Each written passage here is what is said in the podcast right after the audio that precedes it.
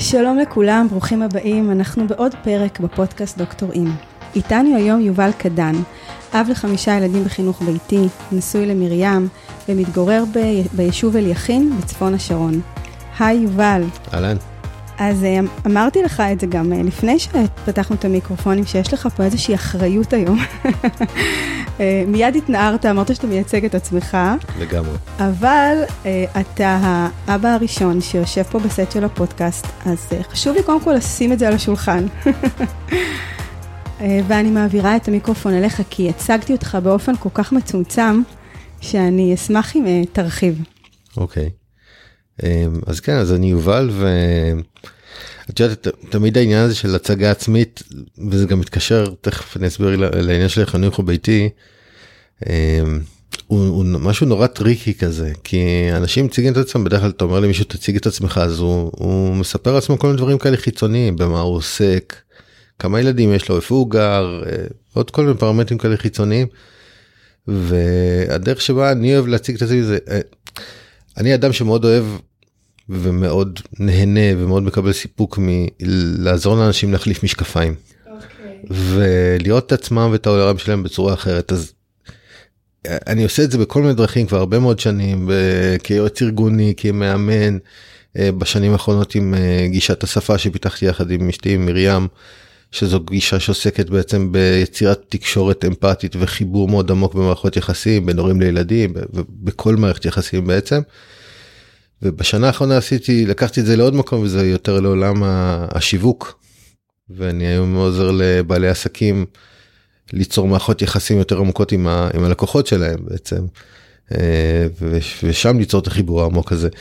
אבל השיווק פחות רלוונטי פה לענייננו מה שכן רלוונטי זה שבאמת בשבילי אחת הסיבות שאנחנו בכלל אני נמצא אני הורה מבחירה בחינוך ביתי זה כי מאוד מאוד חשוב לי שהילדים שלי ידעו מי הם. הם היכרות עמוקה עם עצמם. אני חושב שאין סביבה יותר טובה מאשר הסביבתה המשפחתי הבסיסי מי מכיר את הילדים שלו יותר טוב מההורים. אנחנו הרי מכירים אותם יותר טוב ממה שהם מכירים את עצמם. ו- וההיכרות הזאת עם המשאבים הפנימיים, עם היכולות שלהם, עם, עם מה שהם מסוגלים לעשות, אה, עם, עם החוזקות שלהם, עם החולשות שלהם, עם, עם, לדעת מי אני. זה דבר שהוא כל כך חשוב בעולם שלנו שכל הזמן משדר לנו מבחוץ כל מיני מסרים של מי אנחנו צריכים להיות. מי אנחנו אמורים להיות. זה כאילו אולי אפילו עוד יותר אבסורד בגלל שאנחנו דוסים. והעולם הדתי הוא בכלל מאוד משוכלל ב- בלהגיד לך מה אתה צריך לעשות ואיפה אתה צריך להיות ו- וכולי ו... אבל אבל גם אני וגם מרים אלופים בלא להיכנס טוב לשום משבצת uh, כל החיים אז uh, אז גם פה אנחנו לא בדיוק מסתדרים כאילו במשבצת הזאת. Um, אבל כן זאת בהחלט אני חושב אחת הסיבות המובילות בשביל שנינו לבחירה הזאת בחינוך ביתי. אז אה, קודם כל דיברת על זה שאתה אה, עוזר לאנשים להחליף משקפיים. Mm-hmm. זה דבר גדול מאוד. זאת אומרת, אני לא יודעת, אומרת, איך בכלל ניגשים לזה? איך עושים את זה? הרי יש אנשים שהמשקפיים שהם מרכיבים, משרתים אותם מאוד. איך זה קורה? איך זה קורה? זה קורה כש... כשאנשים חווים בדרך כלל איזשהו כאב. זה לא משנה אם זה כבעל עסק או כ... אה, איש משפחה או בדרך כלל מתחילים להרגיש שמשהו לא מסתדר. והאינסטינקט הראשוני שלנו בדרך כלל במקרים האלו לעשות את מה שאני רגיל לעשות רק יותר יותר חזק. אה, אבל זה בדרך כלל רק מגביר את הכאב.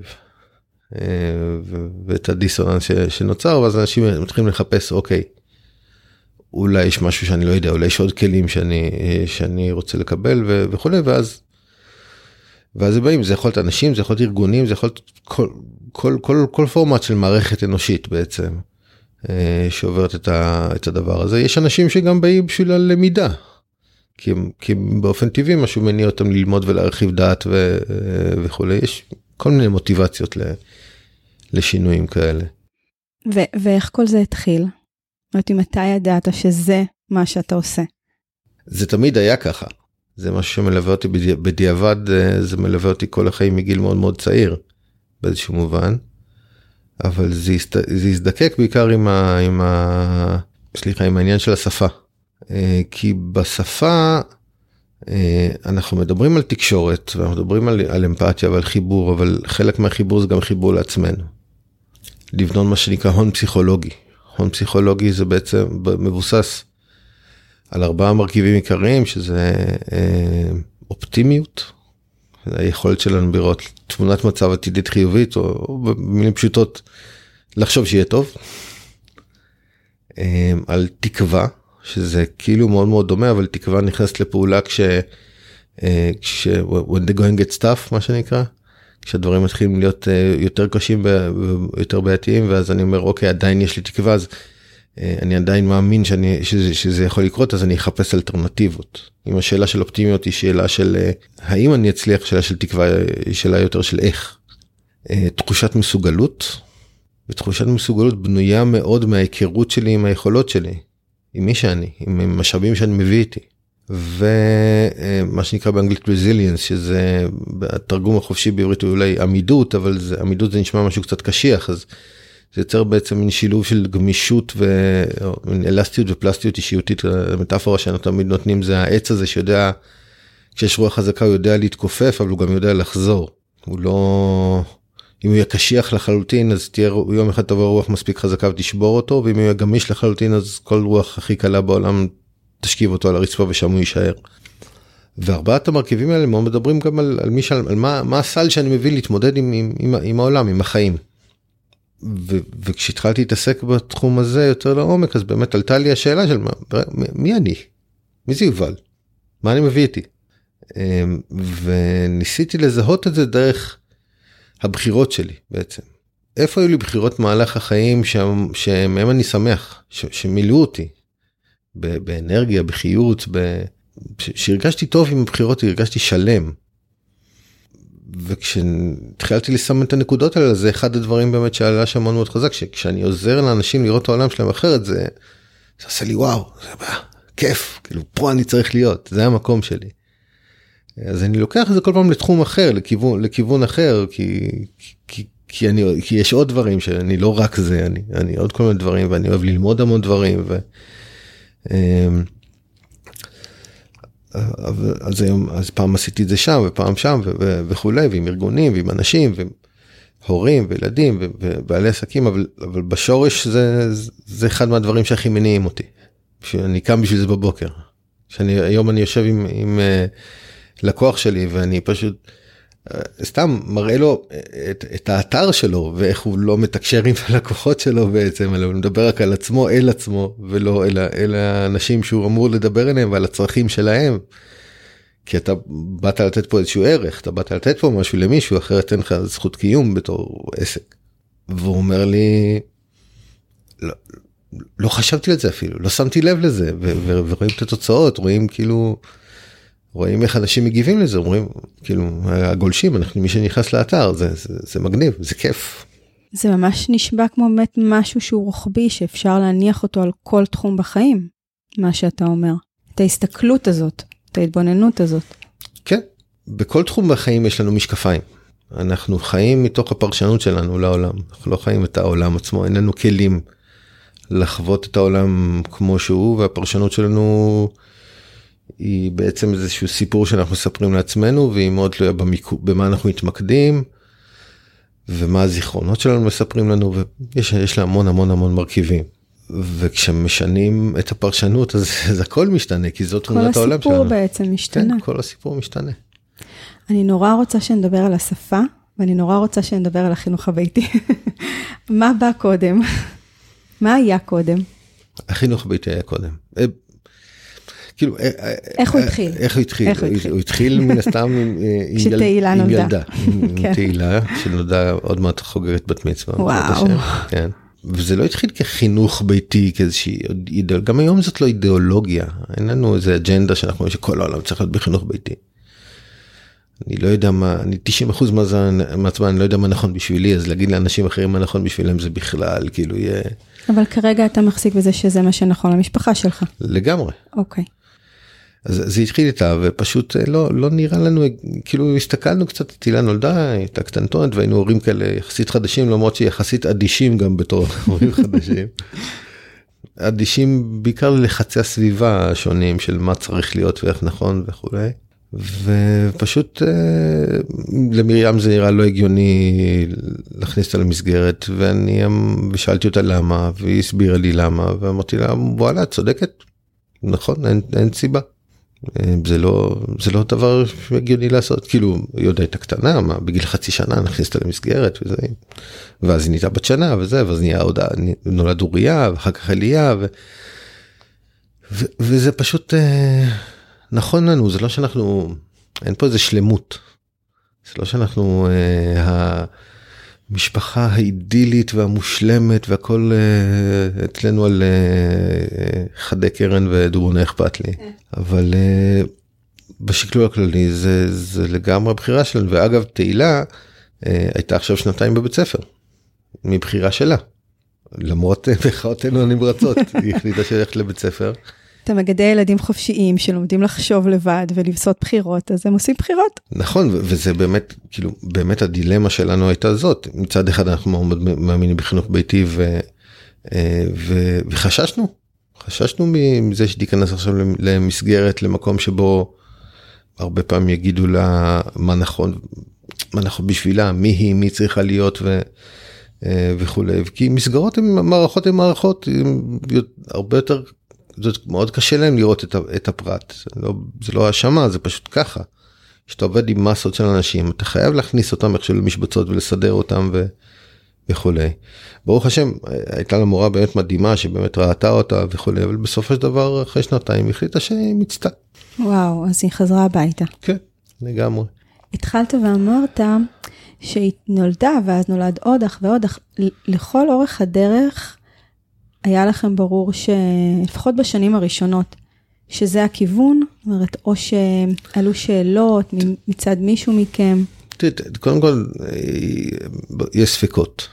במיוחד שאנחנו אנסקולרים, כי אנחנו הורים עצלנים. אה, לא רק זה, גם כי אנחנו מאמינים שהבן אדם זה יצור לומד באופן טבעי ולא, אף אחד מאיתנו לא ישב בכיתה ולמד ללכת ולדבר. אז יש איזשהו, יש איזשהו מניע פנימי כמובן שאפשר לעזור, אפשר להוסיף וכולי, אבל אנחנו לא חושבים שצריך לדחוף מישהו ללמוד.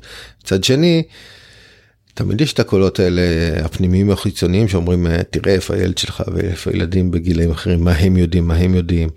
אה, האם אנחנו באמת משרתים את, את הצרכים שלהם או רק את שלנו, תמיד עולות השאלות והדילמות האלה. ו, ויש פה הרבה אחריות. יש פה המון המון המון אחריות על חיים של אנשים שאנחנו הבאנו לעולם. אז להגיד בו שכל הזמן יש ביטחון מלא וברור זה לא, אבל ספק זה גם דבר מאוד מאוד בריא. אה, לשאול את עצמך לפעמים כי אתה מגיע כל פעם לאותה תשובה לפעמים אתה מגיע לתשובות אחרות ואתה עושה דברים אחרים. ספק זה זה כלי לצמיחה אם, אם מנהלים אותו נכון זאת אם הוא לא הופך לאיזה משהו שמדכדך אותך ומפיל אותך ושובר אותך וכולי אבל אתה לומד לצמוח מתוך הספק ולשאול פשוט להתמודד עם השאלות ב, באומץ אז, אה, אז, אז או שהוא מחזק את, את הבחירה שלי או שאני לומד לעשות דברים כמו אחרת. וכשתהילה נכנסה לבית ספר זה עשה איזשהו משהו משפח, במשפחה בין האחים פתאום זו הייתה איזו אופציה שהיא לגיטימית שיכולה לקרות. כן, גם, גם אוריה החליט שהוא רוצה, ואוריה, האמת שגם הוא נכנס, אבל לתקופה מאוד מאוד קצרה, היה שם אה, חודשיים בבית ספר. הוא נהנה מאוד, הוא, הוא, יש לו סקרנות טבעית מדהימה, והוא, והוא חוקר ו, וכולי, ובאספקט הזה הוא נהנה, דווקא הוא נהנה ללמוד, נהנה לשבת בשיעורים, חברתית היה לו מאוד מאוד קשה, והוא החליט שהוא רוצה, החלטנו, הייתה החלטה משותפת שהוא יחזור הביתה, שהוא לא ימשיך. כי הוא ראה את אחותו הגדולה, הוא רוצה גם, הם מאוד מאוד מחוברים, תהילה ואוריה, הם אה, סוג של זוג כזה, כי הם נולדו יחסית בסמיכות, ו, וכן, זה כאילו יצר סיטואציה קצת שונה, אבל, אבל זה לא, לא היה מאוד מאוד מאוד מורגש, בסדר, היא סיימה, חזרה הביתה בבית ספר, כיתה ד', 12, 1, הייתה כבר בבית, כן, אני חושב שאחד הדברים המדהימים בחוויה הזאת, בשבילי כהורה בזה שהיא יצאה לבית ספר היה לראות אותה ואת הבחירה שלה. הייתי כל כך גאה.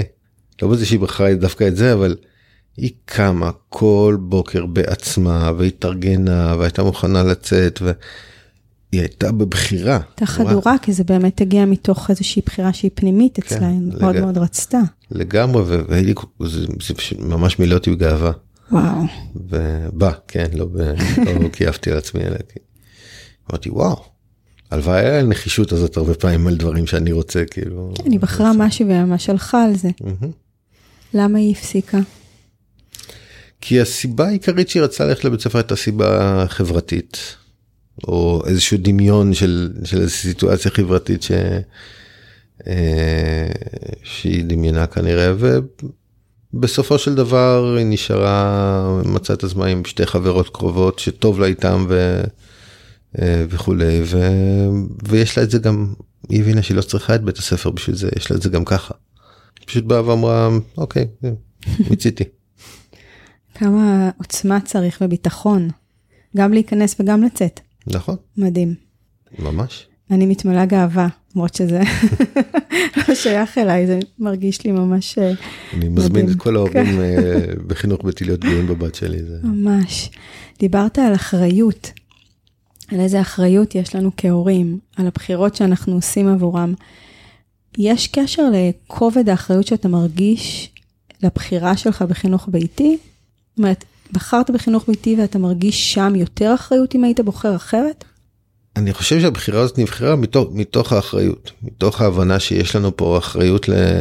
ל... היום כבר חמש נשמות חדשות בעולם, שאנחנו רוצים לעזור להם לבנות את עצמם בצורה הכי טובה. התפקיד שלנו כהורים, בתפיסה שלי ושל מרים, זה לא... איך מרים אומרת, אנחנו לא מגדלים לילדים, אנחנו מגדלים את המבוגרים שהם הולכים להיות, ורוב החיים שלהם הם יהיו מבוגרים. הילדות זה עניין זמני, זה חולף. זה עניין זמני וחולף, אבל נותנים לזה כל כך הרבה משקל ב... בצמיחה. כן, ברור, אבל... כי, מה כי זה זו- השורשים? זאת השור, זה השורשים, זו התשתית, זה, זה ודאי שמאוד מאוד, אז עכשיו זה, זה בהחלט זה זמן הזמן. טוב לה- להשקיע. מצד שני נותנים לזה זמן, אני, אני חושב שנותנים לזה הרבה משקל גם בחוויה ההורית, כי, כי זה, זה לא פשוט. זה לא קל להיות הורה. לא? לא, לא, לא יודע, אולי לכולם לא, חוץ לא. ממני, אבל זה לא דבר, זה לא דבר קל. לא דבר זה, קל. זה תובעני, ובמיוחד שאני וגם שנינו עצמאים ועובדים מהבית וכולי וכולי. אז גם פה אני חושב שרוב תשומת הלב הולכת בעצם בעצם דווקא לה- להתמודדות של ההורה. אם תסתכל על כל העולם ההורות הוא, הוא בעצם מדבר, בעיקרו מדבר על הצרכים של ההורים. איך אני גורם לילד שלי ללכת לישון בשעה X כי אני צריך. כי אני צריך שקט ובאמת צריכים שקט זה, זה אני ודאי אני חובב גדול מאוד של שקט. אז, אז בגלל זה יש מיקוד מאוד גדול אני חושב ב, בתקופה הזאת אבל בעצם כש, המחשבה הזאת הזיכרון הזה שאני התפקיד שלי לתת להם כלים לבנות להם כלים פנימיים להתמודד עם העולם והכלים האלה הם לא בהכרח ידע. זאת אומרת ידע ברמה הפשוטה שלו של אה, מתמטיקה ושפה כזאת או כזו או אחרת או וכולי. למרות שגם זה חשוב זה גם זה גם כלים. אבל הכלים בעיקר כלים פנימיים. לדעת לעשות בחירות נכון. להיות אותנטי. לדעת מה מה נכון בשבילי ומה נכון בשבילי. איך לנהל מערכות יחסים. איך להתמודד עם קונפליקטים. איך להתמודד עם לחצים מה- מהחברה איך אני מפתח, מפתח כלים בתוכי, כי זה הדברים שאיתם באמת אנחנו מתמודדים בחיים. כל השאר, מרים עשתה בגרות כאילו אחרי הצבא והוציאה תעודה מטורפת, כאילו, באמת אפשר ללמוד את זה ב- במעט, יחסית מעט זמן, ואם אם זה מה שרוצים. זה לא העניין, אבל את הכלים האלה של, של לדעת מי אני באמת, ואיך לתקשר עם הסביבה ואיך לתקשר עם עצמי ואיך להבין מה הצרכים והרג... להכיר את הצרכים והרגשות שלי ואת החוזקות שלי וכ... וכולי. זאת משימת חיים. כדאי להתחיל אותה כמה שיותר כדאי לה... להגיע לכמה שיותר מוקדם. אמ, המשימה של לבנות את החיים שלך לוקחת חיים שלמים. תוך כדי שאתה מדבר, אני אומרת, אמרת פה משהו מאוד מאוד חשוב רגע, והוא עדיין ככה זועק לי בראש. אמרת שבעצם, במילים אחרות, אבל במילים שלי, אני אגיד שבשיח ההורי, בעצם הצרכים של ההורה הם אה, תופסים מסה מאוד מאוד חשובה בגידול הילדים. הרי אם הצרכים של ההורה לא ימולאו, או שההורה יהיה מתוסכל או עמוס או לא, זה לא טוב לנו. לא. ו, ואני אפילו מקצינה את זה ואומרת שהרבה פעמים אני מרגישה ש, שאם הור, הצרכים ההוריים יהיו מלאים, אתה בעצם צריך כמה שפחות להפריע. בעצם להיות שם. ואז התחלת ואמרת עוד המון דברים נורא נורא חשובים. כל אחד מאיתנו ירצה להעניק לילדים שלו את היכולת התבוננות, את היכולת הקשבה, פתרון קונפליקטים, את כל מה שאמרת. וניסיתי תוך כדי לחשוב פה בבית, אם אני, אם אנחנו עושים משהו מזה. ואז הבנתי שהמתנה הכי גדולה שאני מעניקה לעצמי בזה שאני איתם בבית, זה שאני זוכה לעשות את זה בעצמי. את כל ההתפתחות הזאת ואת כל התהליכים שאתה מתאר, ומה שאני מעניקה להם, זה שהם רואים אותי בתוך ההתפתחות הזאת. כי אין לי דרך ללמד אותם את זה, חוץ מלהיות שם, בתוך השיח הזה, או להגיב אליהם, אבל זה פשוט החיים עצמם. כן, זה לגמרי נכון. אחד הפיצ'רים היותר, אה, יותר, לפעמים יותר מעצבנים של ילדים זה שהם עושים את מה שאנחנו עושים ולא את מה שהם אומרים, מה שאנחנו אומרים. אה, וזה ככה בנוי. אחד מהאלמנטים היסודות של השפה זה כל הנושא של תורת ההיקשרות ו... ושורש ההידמות שזה השורש השני שמתפתח שזה השורש המרכזי שלנו ללמידה. ואנחנו לומדים כולנו גם מבוגרים לומדים יותר בקלות ובאופן טבעי מאנשים שאנחנו מחוברים אליהם רגשית. אז כן אז כשהם רואים אותי מתנהל אה, כך ככה הם לומדים איך הם לומדים שפה מאיתנו נכון מאנשים שמחוברים אליהם אבל שפה היא לא רק אה, מילים ומשפטים ופסיקים ונקודות. שפה היא איך אני מוציא את הפנימיות שלי לעולם. איך אני מוציא את הרגשות שלי את תפיסת העולם שלי. זאת שפה זה, זה, זה תקשורת זה דבר מאוד מאוד עמוק. שנובע מתוך כל אחד ואחד מאיתנו אז כשהם רואים אותי מתקשר. גם ברגעים הפחות אה, מזהירים שלי ויש כאלה אחת פעם בשנה שנתיים. אבל גם שם נגיד אני מאוד משתדל כשקשה לי אז מדבר על הקושי שלי ולא על ולא להתקיף כן? לא להאשים לא. לרוב בשנים האחרונות זה גם זה גם די יותר מצליח לי ככה מאשר אה, בוורסיה השנייה. אז הם לומדים את זה הם לומדים שככה מבטאים רגשות קשים כואבים ובכל כל רגש אה, אני חושב שאחד הדברים המהותיים להראות לילדים שלנו שלבטא רגשות. זה, זה בעצם כל מה שאנחנו עושים, כל ההתנהגות שלנו בעצם, רוב, חלק גדול מההתנהגות שלנו זה ביטוי של רגשות. של סקרנות, של שמחה, של תסכול, של uh, אהבה, של מיליון ואחד דברים. ואחד מהקשיים הכי גדולים בתרבות שלנו, זה בעולם הזה של ביטוי רגשות, אם בהדחקה שלהם והסתרה שלהם, שזה לא באמת דבר שקיים, זה פשוט דבר שמתפרץ בצורות לפעמים נוראיות, אמ, ועד כדי לא אנושיות ממש כמו שנתקלנו לאחרונה עם כל הסיפור מה שקרה באילת וכולי. ולכן אה, את יודעת, אני, אני שומע את הבנים שלי שכן הם בנים והם חולקים חדר והם הרבה פעמים רבים וכולי אבל אה, לפעמים אחרי ריב אה, הם פשוט סתם אני נזכר באיזה ריב שהיה להם לאחרונה אז פתאום אוריה אומר לאליה, אומר לו, אה, אני סתם, אני הייתי רעב, בגלל זה היה לי, היה לי קשה. וואו. ואליה אומר, אה, כן, ואני בכלל התגעגעתי אליך כל היום כי היית אצל סבתא ו, ו, ורציתי לשחק איתך. ו, וזה נגמר בזה שאמרו אחד לשני, אני אוהב אותך. וואי, דמעות, באמת. זה מאוד מאוד מרגש שילדים מסוגים לתקשר ככה. כן, זה מגניב, אפילו לא ציפיתי לזה, אבל זה כאילו, וואו. והעוד יותר וואו זה כאילו אולי לא יודע יש לי איזה ביקורת עצמית שרצה בפנים בראש אני אומר את זה אבל הם בנים גברים לא אומרים דברים כאלה. אני כן. כל כך שמחתי. שהם אומרים. כן. שהם מתבטאים אבל אני חושבת שאולי חלק מזה אני לא הייתי שם כדי לראות אבל אני יכולה לדמיין את זה שאתם גם לא התערבתם. לא, תוך לא, כדי לא, שהם שמענו רבו. את זה בכלל. אז אני חושבת שזו נקודה ממש חשובה.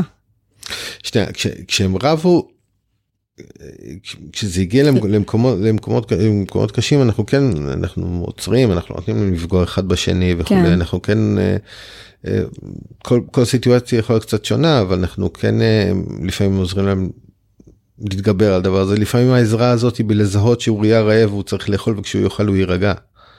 אוקיי? ועזרה לאליה תהיה לתמלל לו את הרגשות שלו, מה שהוא עובר, וצריך גם, כל אחד מכיר את הילדים שלו, יודע איך... איך אה, אבל גם באמת יש את המקום הזה של רגע לתת, לשהות רגע ולתת להם, שזה מאוד חשוב בעיניי. זאת אומרת, אני יכולה לזהות אצלי שיש הרבה פעמים שאני קופצת. ואני אומרת, לא הזמינו אותך, למה קפצת? אף אחד לא קרא לך. הם עוד לא, זאת אומרת, זה לא עובר איזשהו גבול שאני לא יכולה להכיל אותו מבחינת האלימות ביניהם. אין, אם זה פיזי אז מיד אני מתערבת, אבל זה עוד לא שם. אז נגיד, אני, אני יכולה לזהות שיש מקום כזה של רגע לשהות, לא מיד לתווך, לא מיד לקפוץ, לא מיד לעזור. כי הרבה פעמים אני מזהה שדווקא בדיעבד לדבר איתם על זה, ולא בתוך כדי, זה לתת להם הזדמנות רגע לפתור את הדברים, לפעמים עושים את זה הרבה יותר טוב ממני. לגמרי. שוב, כל הורה מכיר את הילדים שלו ואת הכלים שיש להם ואיפה הם אוחזים מהבחינה הזאת ומה היכולות שלהם ואיך מערכת היחסים, היחסים שלהם נראית וכולי. וגם מערכות היחסים שלהם עוברות עליות וירידות. ברור, וזה גם כמובן הגבולות שלי, כי אם אני רעבה, אני מיד מתערבת. חופשי, חופשי. זה לא זמן טוב לריב. וזה בסדר, כי מגיע לנו גם לשמור על הצרכים שלנו. לגמרי. כהורים, הצרכים שלנו לא פחות חשובים. אה, הסכמנו שהם מאוד חשובים. הם, הם, הם חשובים כמו של כל אדם אחר בעולם, זאת אומרת, הם לא יותר חשובים יש לילדים שלנו ולא פחות חשובים. חשוב, לא, יש איזשהו שיח אבל ש, שבעיניי חשוב לקחת את הצרכים של ההורה בחשבון, כי הם הרבה פעמים מוסתרים באיזושהי, זה גם עניין תרבותי אני חושבת, אבל זה... נכון, ואז כולם משלמים על זה מחיר. נכון. כולם משלמים על זה מחיר. לי מאוד מאוד קשה לקרוא, לקרוא סיפורים לפני השינה. בכל כל הסיטואציה של לפני השנה לא בא לי טוב. לא בא לי טוב. כי אתה עייף כבר בשעות האלה? כן, אני כבר עייף וחסר סבלנות. אתה רוצה שקט. כן. אוקיי. ובפעמים היחידות שהתפתיתי בכל זאת אה, להפצרות, לקרוא סיפור, זה ברוב הפעמים. אז זה לא נגמר טוב לאף אחד, כי אני כאילו עשיתי בשביל לסמן וי וגם קפצתי על כמה דפים בספר, ואז זה זה, ואז זה לא סיפק אותו, ואז הם מצאו עוד אחד, ואז די, כאילו, ואז כולם יוצאים. כמו, כמו שמרשל רוזנברג אומר, כש, כש, כשמישהו מחליט לוותר על הצרכים שלו, כולם משלמים על זה מחיר. זה, הכאב מתפרס ישר לכולם. יש איזו דוגמה מאוד יפה שהוא נותן. באחת ההרצאות שלו על האימא שמבשלת במשך שנים את הארוחה למשפחה שלה, כן. והיא נורא נורא נורא מתוסכלת. כן. ואז הוא גרם לה להפסיק, נכון? ואז הבן שלה כן. בא ואמר לו תודה רבה. כן, כן, כן. כבר שנים אנחנו שומעים אותו מקטרת כל ארוחת ערב. והיא גם לא נכון. הייתה מבשלת כל כך טוב. נכון, נכון, זה הזכיר לי את זה מאוד. כן. אז בוא נדבר על השפה. איך, איך היא נולדה? אמ, השפה נולדה, אה, זה, אה, הכל התחיל, קודם כל הכל התחיל עם, עם מרים. גם החינוך אה, הביתי מבחינתך? התחיל ממנה? היא הייתה הראשונה שנתנה על זה דעת ואמרה אוקיי נראה לי, נראה לי שזאת הבחירה הנכונה ואני מכיוון שמלכתחילה הכרתי אותה כבחורה מאוד מאוד מאוד חכמה אז נטיתי להקשיב. לפעמים אני לא מקשיב מספיק אבל אני משתדל. ואמר, כמו שאמרתי קודם, אמרתי וואלה, זה באמת הדבר הכי הגיוני לעשות, בשבילנו. והשפה התחילה כשבעצם בהתחלה מרים, אה, אה, יש את הספר עם ההורות עם השם הכי ארוך בעולם, איך לדבר כך שילדים יקשיבו. הנה הוא פה מאחוריך. אוקיי.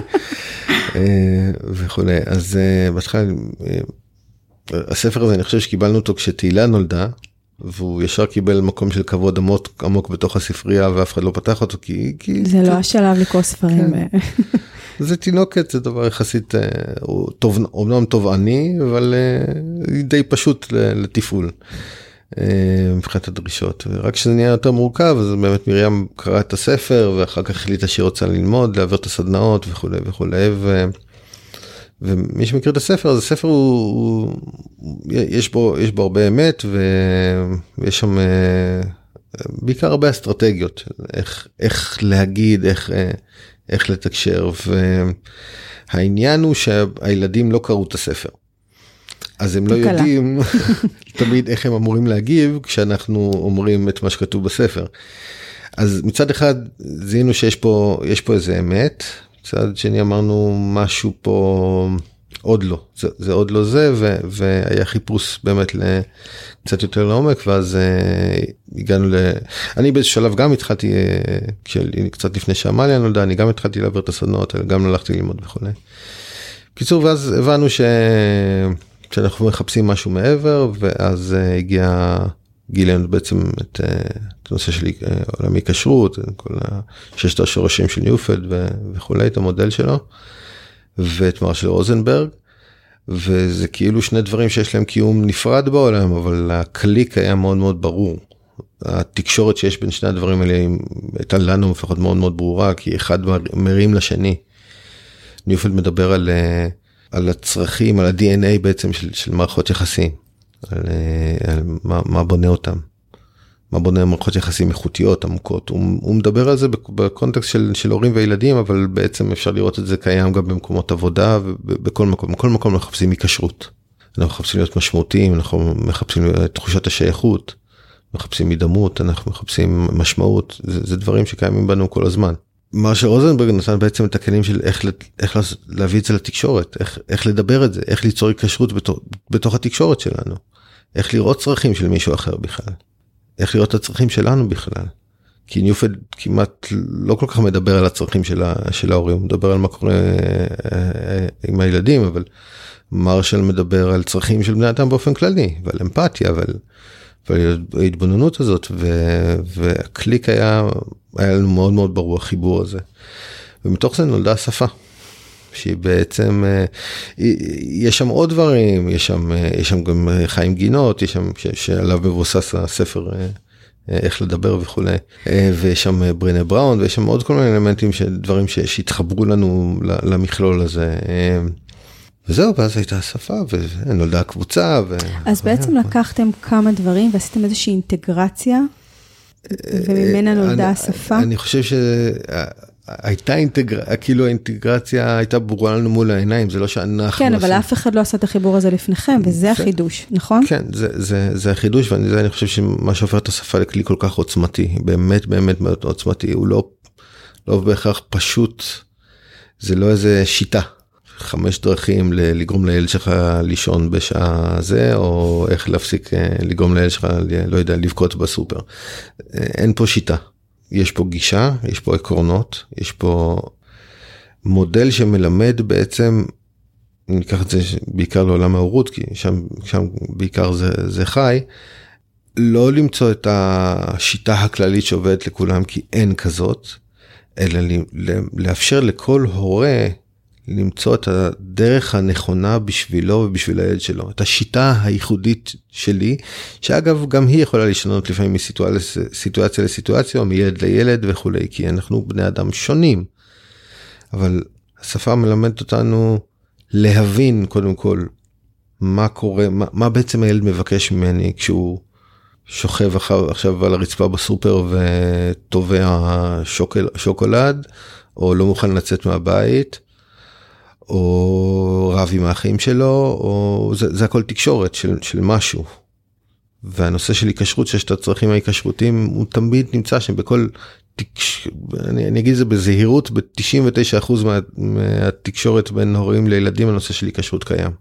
תמיד יש שם את השאלה הזאת של גם עכשיו אני שייך, גם עכשיו אני משמעותי, גם עכשיו אני רצוי. האם חוט הקשר עדיין מחובר כן. גם כשאני שוכב בסופר ו... כן, כן, כן. כשלומדים לפתח הקשבה לזה אז פתאום הכל מתבר... הכל דיברנו על להחליף משקפיים כן אז uh, אולי זה פה להחליף אוזניות כן אבל.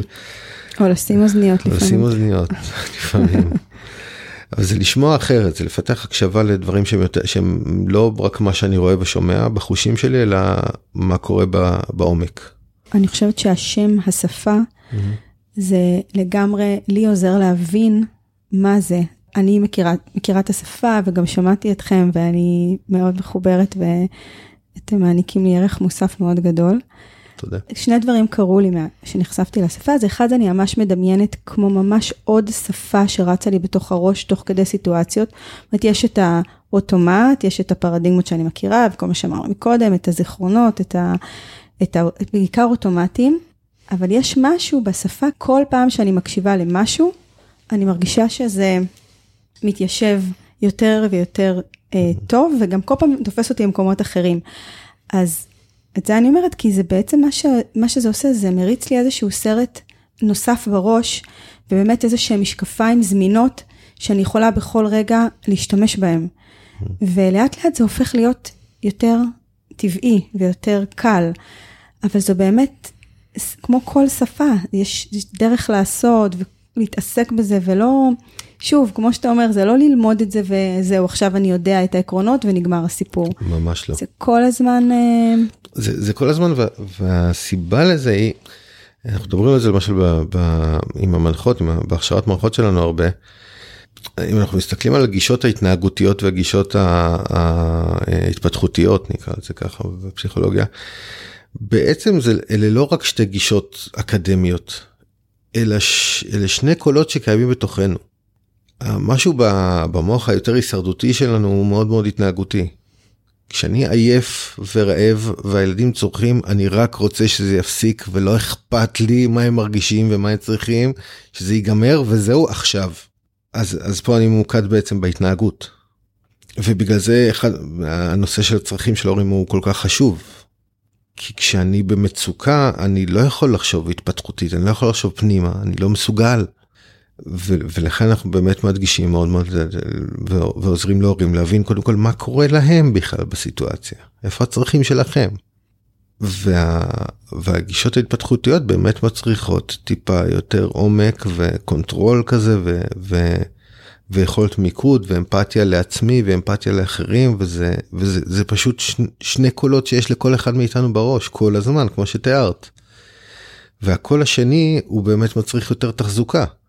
כי הקול הראשון הוא אינסטינקטיבי. יש שפת אם ויש אה, שפה שנייה. כן, כן, כן מרים אומר, אומרת שזה כמו באולפן, זאת אומרת, אנחנו לומדים את השפה, אז אנחנו כמו עולים חדשים, אנחנו תמיד נדבר את זה במבטא. נכון, אה, ולאט לאט אנחנו כן. כבר אה, יותר. אבל, אבל יכול להיות שהילדים שלנו, בדרך כלל הדור השני, כבר מדבר את השפה בלי מבטא. בגלל זה אני אומרת שה, ש, שהמושג השפה הוא כל כך מתיישב עם, עם מה שאתם עושים. שלי זה ממש סידר את, ה, את מה שזה. Mm-hmm. ואמרתי שהיו שני דברים שככה בזכות השפה זכיתי בהם, אז אחד זה מה שתיארתי, זה את הסרט השני שאני מצליחה יותר ויותר אה, לזכות בו. והדבר השני זה שאני חושבת שגורדון יופלד לא מדבר על זה ככה, אבל זה היכולת שלי להסתכל על אה, שורשי ההתקשרות שלי, גם כילדה, מאיפה אני מגיעה, ומה חסר לי, ואיך זה מנהל אותי היום. אבל אני אומרת שזה עזר לי להסתכל בחמלה על, ה, על העיכובים שלי גם מול הילדים, ולהגיד, וואלה, יש פה קטע עם, ה, עם המקום הזה שהוא לא, שמשהו ביסודות שלו דורש איזושהי התבוננות. אז זה גם משהו שהשפה עזרה לי לחזור לשם, לשורשים שלי, לא רק בניית השורשים עם הילדים. מדהים. היקשרות היא דבר כל כך משמעותי, זה, זה הצורך הכי עמוק הכי עמוק שלנו כיצורים אנושיים. וכשיש לנו איזשהו קושי עם זה, סוחבים אותו אחר כך אה, בשנים ומביאים אותו למערכות יחסים והרבה פעמים בצורה שהיא לא רלוונטית בכלל למערכת היחסים החדשה.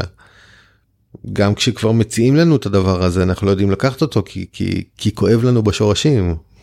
אה, כי, כי, כי אנחנו מביאים את השורש הזה בגלל זה. זה היתרון העצום גם בללמוד את זה עכשיו כהורים ולתת לדעת לתת את זה לילדים. ההבנה הזאת שבכלל מה מה מה הם מבקשים מה מה בונה מערכת יחסים. מה בונה אותה זה כאילו מה זה נשמע כל כך בסיסי כן, אבל זה משהו שאנחנו לא נוהגים בכלל להתבונן בו ביום יום נכון. זה, אם זה, כל כך בסיסי מצד אחד מצד שני הכאבים הכי גדולים של, שכולנו באים משם. באים ממשהו שהיה חסר, או משהו אחד או יותר שהיו חסרים במערכות יחסים משמעותיות שלנו. משם זה מגיע. בתוך משפחה, במערכות, במקומות הכי אינטימיים, יש את השמחה הכי גדולה והסיפוק והמשמעות הכי גדולים, ויש גם את הכאב והתסכול והקושי והאשמה והבושה והפחד, הכל שם, בעוצמות, בווליומים הכי גבוהים שיש. אף בוס בעבודה לא יכול לגרום לי להרגיש טוב או שמח או משמעותי וזה כמו הורים שלי. ואף אה, בוס או מורה או מפקד של הילדים שלו יצליח לגרום להם את מה שאני יכול. זה, זה, זה הכוח העצום שאי אפשר להשוות אותו שיש להורה. אנחנו גם הכוח שלנו לעצב את, את תפיסת העולם שלהם, את הסיפור שהם מספרים לעצמם, על עצמם, על העולם. זה קטע מדהים זה, ואני חושב שזה לפני שנה שאבא שלי הגיע, ההורים שלי היו אצלנו לביקור. ואני לא זוכר מה הייתה הסיטואציה, אחד הילדים אמר משהו, עושה משהו, ושמעתי את עצמי בראש אומר איזה משהו, אז אמרתי לא, אני לא, אני לא רוצה להגיד את זה, ואז אבא שלי אמר את זה. עכשיו, וואו. עכשיו, חלק גדול מהקול הפנימי שלנו זה הקול של ההורים שלנו. עד כמה, כמה כוח יש לנו. כמה כוח. אז uh, כמו שאומרים בספיידרמן, with great power גם זה great responsibility, מחזיר אותנו ל... לעניין של, ה, של האחריות. אמ, אבל כשאני מבין את הכוח הזה יותר, כשאני מבין איך הוא עובד ואיך להיעזר בו ולעזור איתו, שאני מבין שה, שאני אדמה והילד שלי הוא, הוא השתיל הזה שמבקש לגדול ולצמוח, ושזה לא התפקיד שלי להגיד לו, אני לא באמת יכול להגיד לו לאן לצמוח. אני יכול לנסות, זה כנראה יגרום ללא מעט כאב. אבל התפקיד שלי הוא לתת לו את המשאבים הכי טובים שאני יכול בשביל להיות מי שהוא אמור להיות. זאת עבודה של הורה. זה לעניות דעתי זה גם עבודה של מורה, של מנהל, של מפקד, של כל מישהו שהוא פוקוס היקשרותי.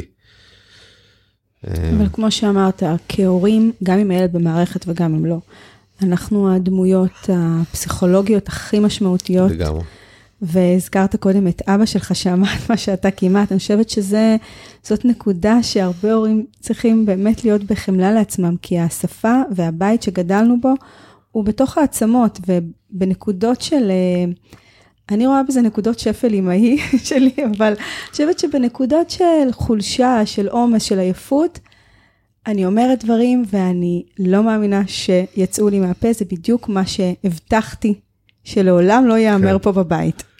כן, אני חושב שעוד אחד, עוד אחד דברים, עקרונות המפתח בשפה, זה, אנחנו מכירים בזה שיש לנו אוטומטים.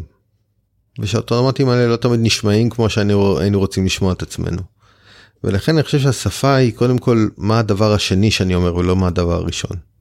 אחד העקרונות הכי חשובים בשפה זה שתמיד אפשר לתקן. תמיד אפשר לחבר את זה מחדש. הרבה פעמים אנחנו פשוט נותנים לרגישות האשמה שלנו, או לכעס שלנו, או לתסכול שלנו, או לפחד שלנו, או לא יודע מה, לא, לא לעשות את התיקון. אבל גם אם התפרצתי, כעסתי, צרחתי, אמר, האשמתי, עשיתי את כל הדברים שאני לא, לא, לא באמת רציתי לעשות, אבל לא, לא, ממש, לא ממש הייתה לי בחירה. אבל אחרי שנרגעתי, יש לי בחירה. אני יכול לגשת לילד שלי ולהגיד לו, תקשיב, קודם uh, צעקתי ממש ממש חזק ואמרתי דברים שבדיעבד הייתי רוצה להגיד אותם אחרת. אני רוצה להגיד לך. שהיה לי מאוד מאוד קשה כי הייתי עייף ומתוסכל ואני יודע שהיית צריך אותי באותו רגע רצית אותי ו... ואני לא יכולתי לת... לתת לך את זה. והלוואי ובוא ננסה לחשוב על מה נעשה בפעם הבאה כי זה יכול לקרות שוב. על מה יכול לעזור לנו לשנינו בפעם הבאה אולי אה, נמציא לנו איזה סימן. אוקיי? Okay? או אולי אה, לא יודע מה בוא, בוא נחשוב על איזה דרך ש, שמתאימה ל, לשנינו. אוקיי? איזה מילת קוד לא יודע מה. מדהים מה שאתה אומר הוא כל כך משמעותי כי הוא גם באמת מאפשר לתקן והידיעה הזאת שתמיד אפשר לתקן היא כשלעצמה מרגיעה ומאפשרת תקשורת אה, מאוד איכותית בעיניי והדבר השני זה שאתה אני יכולה לדמיין אחר כך את אותו ילד שזאת השפה איתו. Mm-hmm. חוזר על זה אחר כך ומסביר את ההתפרצות שלו, ובא ומתקן בעצמו משהו שהוא לא התכוון. לגמרי. כי שוב אנחנו, אנחנו לא אף פעם לא כנראה לא נתנהג 100% בדיוק כמו שאנחנו מדמיינים את עצמנו ורוצים ושואפים. אבל יש איזו שאיפה, איזושהי שאיפה נכון? בסוף להיות בתוך איזושהי, אני לא רוצה להגיד משבצת או מסגרת כי זה לא, זה לא השיח אבל על איזשהו מסלול נכון יש איזושהי שאיפה כזאת כן, מס, מסלול כן, אבל למסלול הזה אין קצה. לא, אבל יש לו איזה שוליים, לא? יש לו שוליים, וגם אם אני רואה את זה מהשוליים, אני יכול לחזור אליהם, זה, זה, בדיוק, זה בדיוק העניין. זה קצת כמו, זה כמו תאריך של תשובה, בסדר? אתה רוצה להתקרב למשהו ש... מנסה להתקרב למשהו שהוא אינסופי. אתה לא יכול. זה תמיד רחוק ממך אינסוף. הילד, המערכת היחסים שלנו עם הילדים שלנו הופכת כל הזמן ליותר ויותר מורכבת, הם נהיים יותר מורכבים. סיטואציות החיים משתנות, הכל, הכל כל הזמן זז. זז. ו, ובתוך זה גם יש את התנודתיות שלנו כ, כבני אדם בימים יותר טובים, פחות טובים, תקופות יותר טובות, יותר קשות, פחות קשות, יותר נעים, הכל כל הזמן זז. ולכן אני מניח מראש שאני אף פעם לא, אני לא אגיע לאיזה שלמות. אנחנו מתרגלים את השפה, את השפה כמה שנים. כאילו כמו שאמרתי קודם, אנחנו צועקים על הילדים, אנחנו משתדלים לצעוק, לצעוק אחרת, בסדר, אבל יש צעקות ויש תסכולים ויש יש הכל. אבל גם מאוד מאוד משתדלים, מאוד משתדלים לתקן. אז זה לא הדבר הראשון שיוצא לי מהפה, זה הדבר השני. האוטומט שלנו הרבה פעמים, כמו שאמרתי קודם, הוא הישרדותי. הוא מבטא את הקושי שלנו והרבה פעמים אנשים מבטאים כאב בצורה שהיא לא... איך מה שאומר את זה, אנשים שהכי צריכים אה, אמפתיה בעולם מבטאים את זה בצורה שהיא הכי מקשה לתת להם אותה. תמיד ככה. וזה גם נכון גם בשבילנו. הכל בסדר, הכל בסדר. שום דבר הוא לא קטסטרופה. תמיד אפשר לתקן. תמיד. אני, אני מכיר אנשים שעשו תיקונים. אספר דוגמה שסיפרה פעם מישהי בסדנה שלנו. היא סיפרה שהיא כבחור, כנערה, היא סבלה, סבלה המון מאלרגיות. וכל הזמן היא הייתה בחוויה כזאת של גירוד מתמיד. כל... זה, זה, סבל נוראי, כאילו רק לדמיין את זה, כל הזמן הגוף שלך מציק לך, זה, זה נורא. ו... ו... הייתה כל הזמן עצבנית ובחוסר נוחות כזה וזה היה הקשה גם על המשפחה כי זה קשה להיות בן אדם שהוא כל הזמן עצבני אז כל הזמן ירד, סוג של ירדו עליה. מה למה את כל הזמן עצבנית ומה את עושה עניין וכולי וכולי ושנים אחר כך שהיא כבר ברוך השם כבר התגברה על העניין איכשהו. ואבא שלה אבא שלה היה לו איזה היה לו איזה גירוד אז הוא התקשר למומחית המשפחתית לגירודים.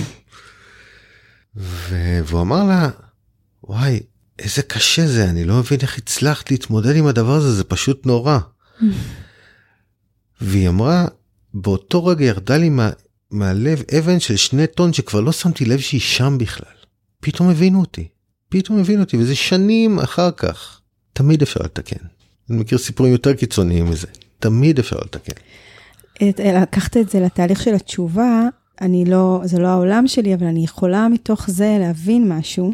כי אני כן מחזיקה באיזושהי אה, פנטזיה אמהית כזאת, שהייתי רוצה להיות שם, אבל אין לי שום אה, יומרה אה, לממש את הפנטזיה.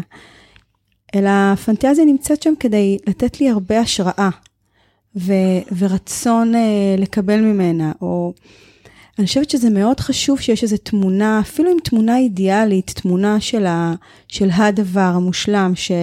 שאולי הוא, הוא בלתי מושג, זה בסדר, mm. אבל מבחינה פסיכולוגית יש לו משמעות מאוד גדולה מבחינת ההשראה שאני מקבלת ממנו והשאיפה להיכנס לאיזושהי מסגרת אה, או מסלול ולהיות על המסלול. לי זה נשמע אה, שהכל אפשר לתקן, אני קצת מפחדת מהמשפט הזה, הכל אפשר לתקן. ברור שהשאיפה שלנו היא להיות, אה, לא, לא, לא להגיע למצב של, תיקון, זה, זה טבעי. אנחנו רוצים להיות, אנחנו רוצים להיות טובים, אנחנו רוצים להיות טובים לעצמנו, אנחנו רוצים להיות טובים לאנשים שחשובים לנו, זה, זה ברור. אני פשוט גם לוקח בחשבון שאני לא תמיד אצליח. אולי אפילו לרוב אני לא אצליח. אבל זה לא אומר שאין לי מה לעשות.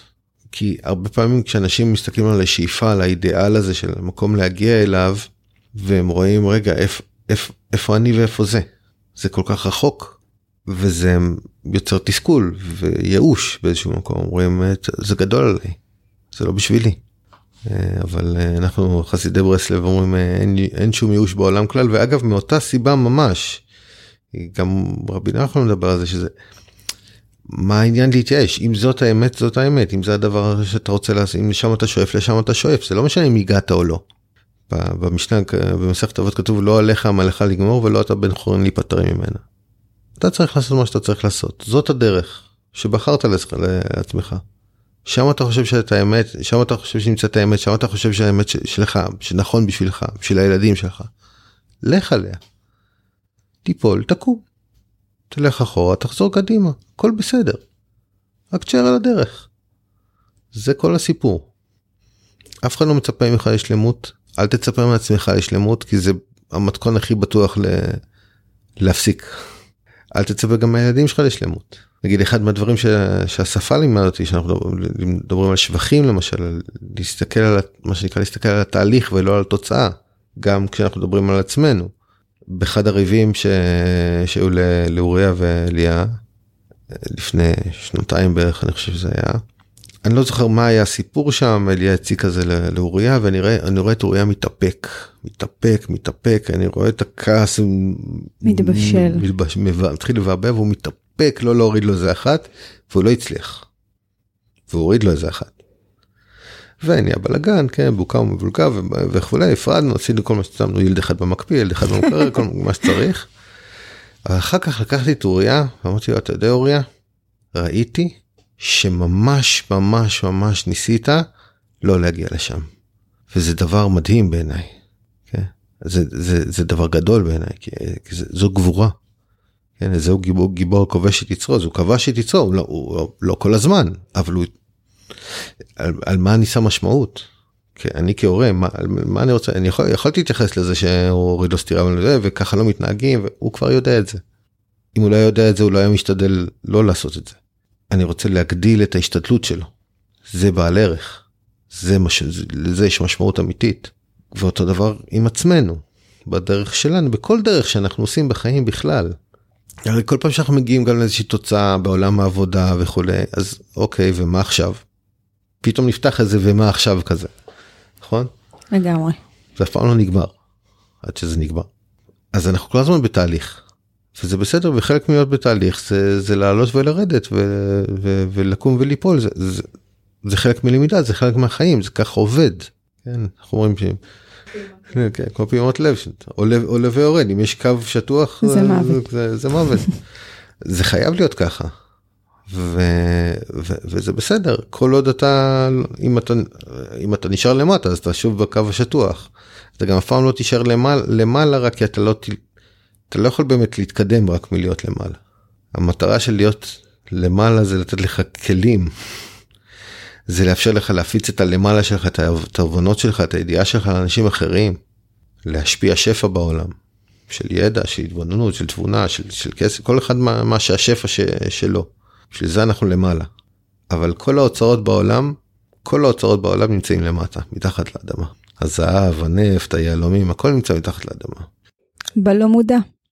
זה בלא מודע שלנו זה גם בנפילות שלנו כי מהנפילות שלנו שלנו אנחנו יכולים אה, אם אנחנו מבינים רבי נחמן מדבר על, אה, על, על זה שתשובה בעצם מורכבת משני חלקים. נקרא רצו ושוב בעולם החסידות התקרבות והתרחקות. והוא מביא פסוק מתהילים מדוד המלך אומר אם דוד המלך אומר אם אשק שמיים שם אתה ואציע שאול הנקה.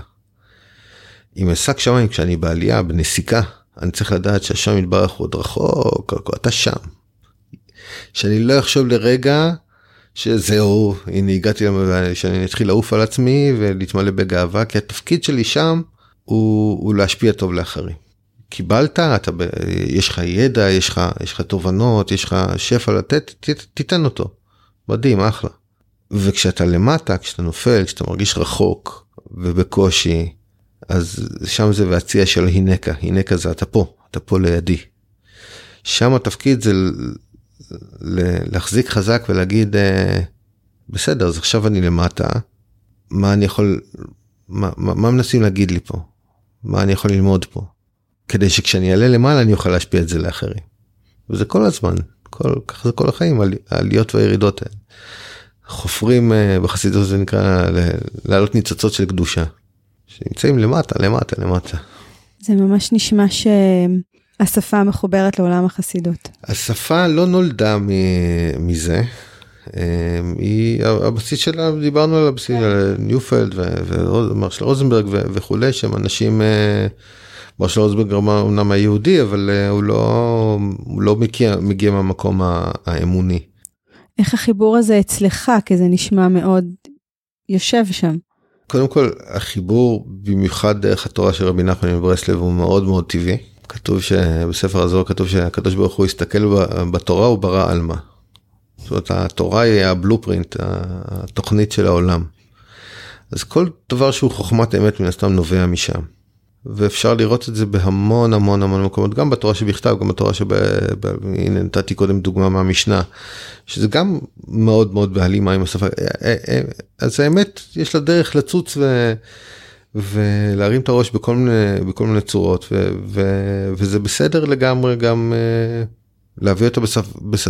זאת אם הייתי עכשיו, אם אני רוצה עכשיו לדבר עם קהל שהוא לא שומר תורה ומצוות. אז אני צריך לדבר איתו גם במושגים שמהעולם שלו פחות רלוונטי נראה לי לפתוח עכשיו ספר חסידות ולהביא את זה מתוך שם מה גם שזה גם לאנשים שהם, שהם כן שומרים את המצוות זה לא תמיד החומר הכי הכי קל בעולם. אבל כן זה זה החיבור הוא, הוא מתבקש. מה זה אין ייאוש בעולם כלל? זה תקווה. זה כל זה, זה דרך אחרת זה להגיד כל הזמן יש תקווה. כל, התחלנו, כל הזמן יש, יש תקווה.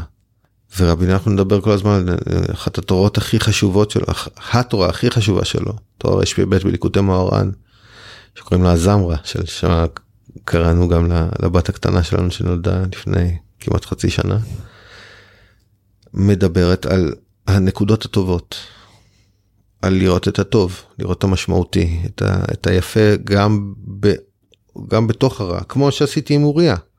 אז אוקיי, נתת כאפה, אבל מה היה, מה היה הרצון שלך? מה היה משמעותי בתוך, מה, איפה היה התהליך שלך?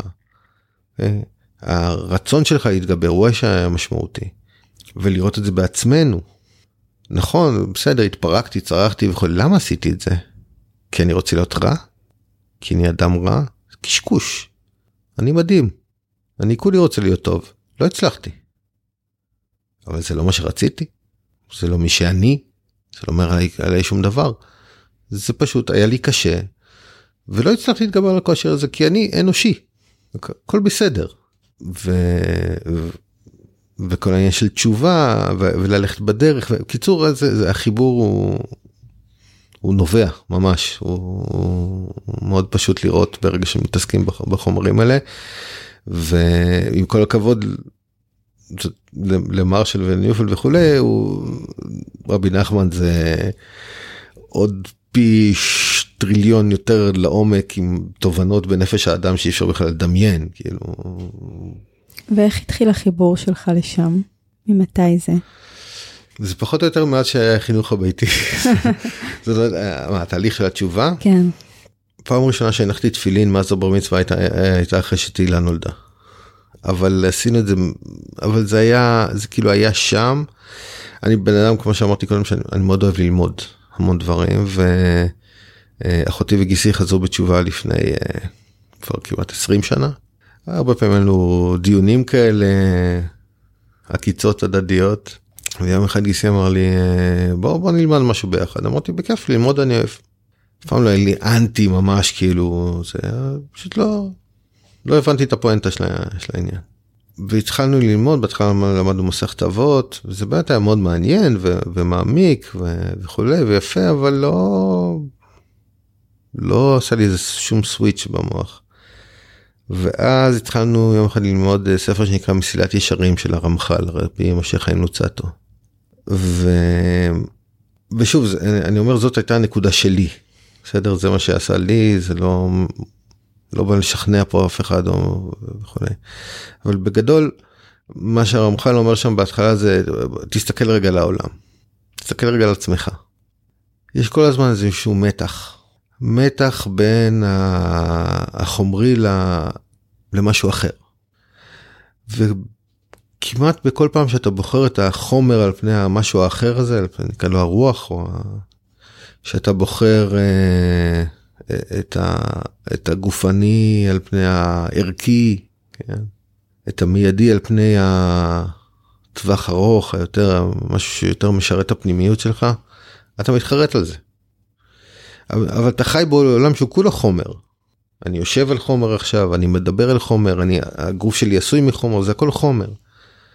אז מה זה הדבר הזה שמושך אותי כל פעם למעלה ואומר לי, רגע, בוא, מה זה הדבר שמושך אותי כאילו למה אני נהנה יותר משיחה טובה מ- מלבלות זמן עם אה, אדם אהוב מלעשות משהו שהוא מרגיש לי משמעותי או, או, או נכון או תורם מאשר מסטייק. אה, בסופו של דבר אלה אלה הדברים שהם אה, שהם יותר משמעותיים בשבילנו וככל שזה פחות מוחשי זה הופך להיות יותר משמעותי ויותר גדול. אז מה זה הדבר הזה? זה מאוד התחבר לי אז עם פירמידת הצרכים של מאסלו. וכאילו יש איזה משהו בשפיץ כזה ש, שמושך מושך אותנו למעלה ואומר רגע מצד אחד מצד שני יש משהו שמושך למטה אז מה מה מה אז את הדבר הזה שמושך למטה אני מכיר מה זה הדבר הזה שמושך למעלה את זה אני את זה אני עוד לא כל כך מכיר. מתחל, משם התחלתי ככה להתעניין וכולי. אה, מרים במקביל עברה אותו תהליך אבל בצורה אחרת לגמרי. אה, אצלה זה היה הרבה יותר אפילו בלתי בלתי מוסבר זה פשוט נראה לה כאילו אני, אני לא יודע זה תצטרכי לשאול אותה אני, אני לא יודע להסביר איך זה קרה שגם היא החליטה שכאילו זה שני, מה ששנינו עברנו כאילו במקביל ופשוט באיזה שלב אה, באיזה נסיעה אני לא זוכר מי אמר אני חושב שאני אמרתי לה או היא אמרה לי ש, שאנחנו רוצים להתחיל אה, אולי נתחיל לשמור שבת וכאילו כן אני אמרתי לה. ואז היא אמרה וואי אני כל כך שמחה שאמרת את זה. וואו. וזהו והתקדמנו מאוד מאוד מאוד מאוד לאט עם הסיפור הזה היה קושי מאוד גדול בסביבה. בכלל אני חושב את יודעת אנחנו חתיכת אגוז קשה לפיצוח כי גם חינוך ביתי גם חוזרים בתשובה גם אה, עם כל מיני שאלות לגבי עולם החיסונים גם אנחנו כאילו בעייתיים. אז אה, פתחת ואמרת שמשבצות זה לא כן. הקטע שלכם. אנחנו פתחנו פשוט משבצת משלנו. כן, כן המצאתם אחר. כן, אז זה היה קשה לאכול אותנו, עבר להם כבר.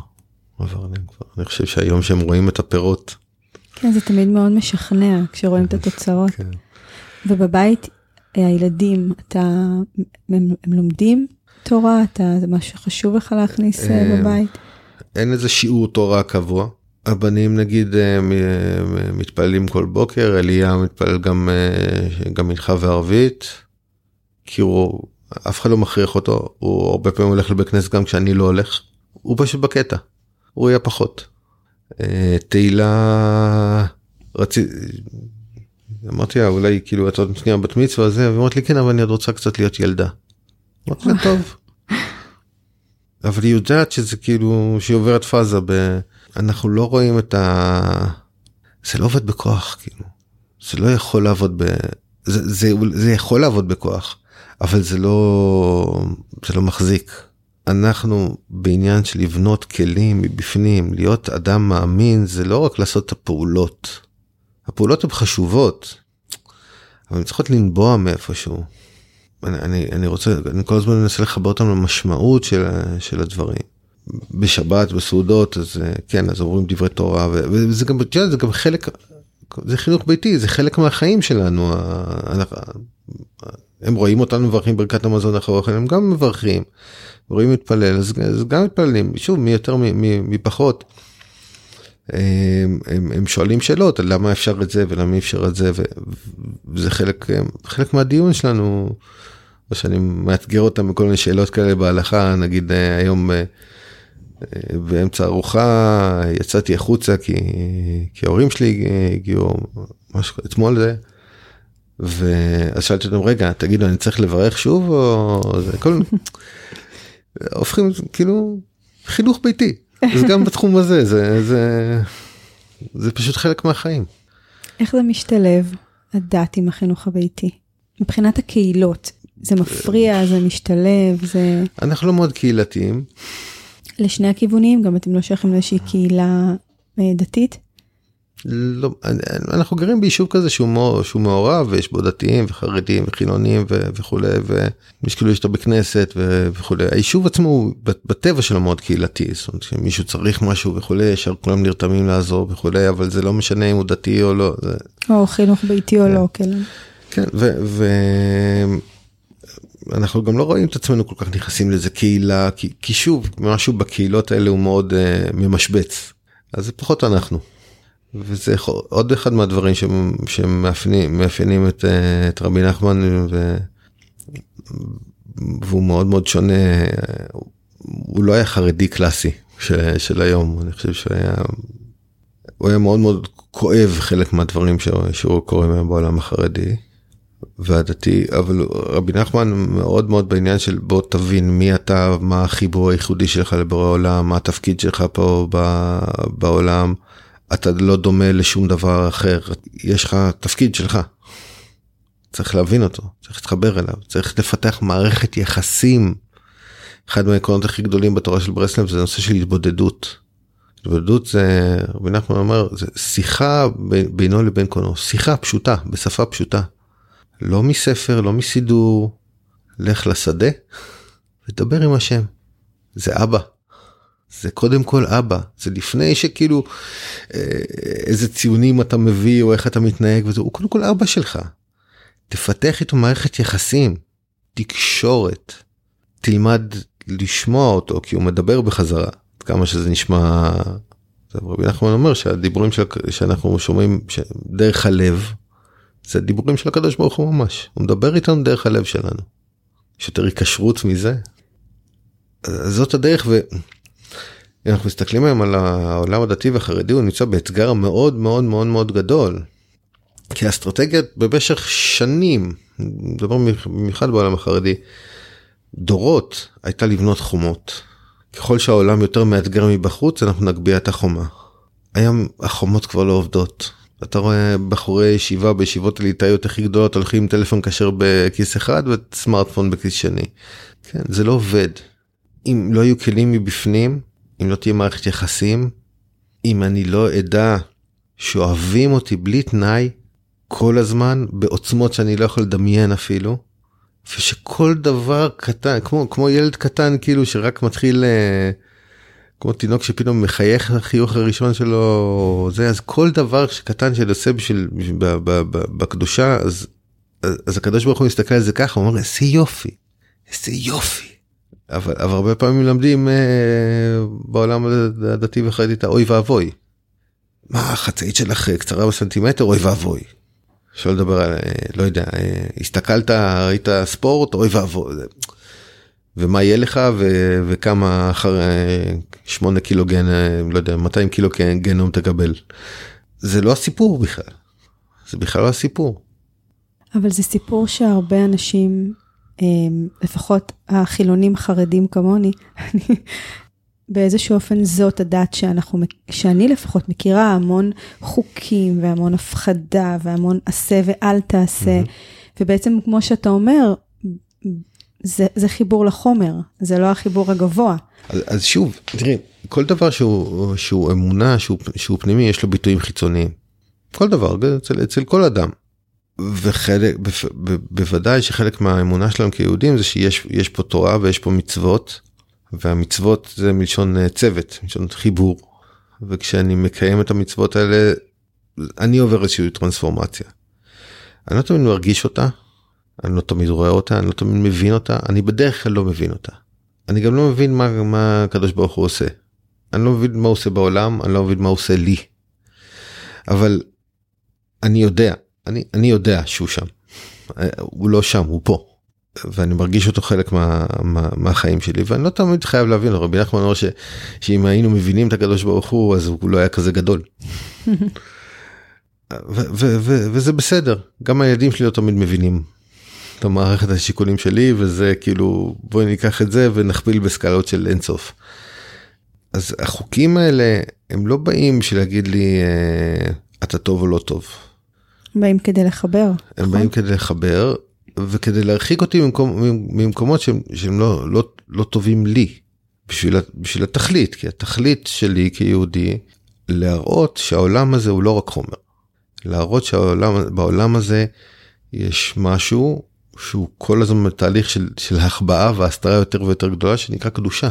שיש פה, שלמעשה, כל מה שאנחנו רואים זה קצת כמו מטריקס כזה. כל מה שאנחנו רואים ושומעים זה רק uh, כיסוי למשהו אחר. Uh, זה לא הסיפור האמיתי. אז העולם החומרי מספר סיפור אחד, והעולם הרוחני מספר סיפור הפוך לגמרי. וכשמפתחים לו הקשבה, והתבוננות. בעל שם טוב אמר משפט שהרבה פעמים מייחסים אותו לאיינשטיין אבל אה, לפחות יכול להיות שגם איינשטיין ציטט אותו אבל הוא אמר אה, אלה שרוקדים נראים כמו משוגעים לאלה שלא שומעים את המוזיקה. כשאתה מתחיל לשמוע את המוזיקה, פחות אכפת לך שיראו אותך כמו משוגע, אז אתה הולך לשדה ורוקד ומדבר עם מישהו שכאילו, איך האמירה הקנטרנית החילונית, החבר הדמיוני שלכם. אז אני מדבר עם החבר הדמיוני שלי, אז אני משוגע, אבל אני שומע את המוזיקה. ו... וזה סיפור אחר לגמרי, זה דרך אחרת להסתכל על העולם. ושוב אני אומר, הרבה הרבה, גם בעולם הדתי וה, וה, וה, והחרדי, ההסתכלות היא בעצם לא מאוד, הרבה פעמים לא מאוד שונה מהסתכלות החילונית. עם כל התורה, עם כל המצוות, אפשר, אפשר להיות רחוק מהשם יתברך עם תורה ומצוות. ואפשר להיות מאוד מאוד קרוב אליו, בלי כלום, בלי שום דבר חיצוני, אבל עם המון המון רצון. קיצור, גם הסיפור של האמונה הוא סיפור אחר ממה שסיפרו לנו. כן, לגמרי, זה שוב פעם מחזיר באמת למקומות שעליהם גדלנו, ועד כמה אנחנו מסוגלים לספר לעצמנו סיפור אחר, או גם. להחליף את המשקפיים. לגמרי. יובל, כן, תודה רבה שהגעת. בשמחה. אני חושבת שהיה פה הכל מהכל, ויש לי מין תחושה שהכל שייך לאיזה אמת שהיא אחת. לגמרי. האמת היא אחת. זה גם מה שרבי נחמן אומר. הא- האמת היא תמיד אחת. אתה יכול להגיד על, על כיסא שהוא שולחן, או שהוא ארון, או שהוא עציץ, אבל הוא כיסא. האמת היא אחת. אז פשוט- אני הרגשתי את זה פה בשיחה באמת מכל כך הרבה נקודות אה, מבט שאתה מביא, ואני מאוד מודה לך שהגעת. תודה רבה לך. ודש חמה למרים ולילדים. אה, ושנה טובה. שנה טובה, חתימה שתהיה לנו טובה. חתימה טובה. אמן.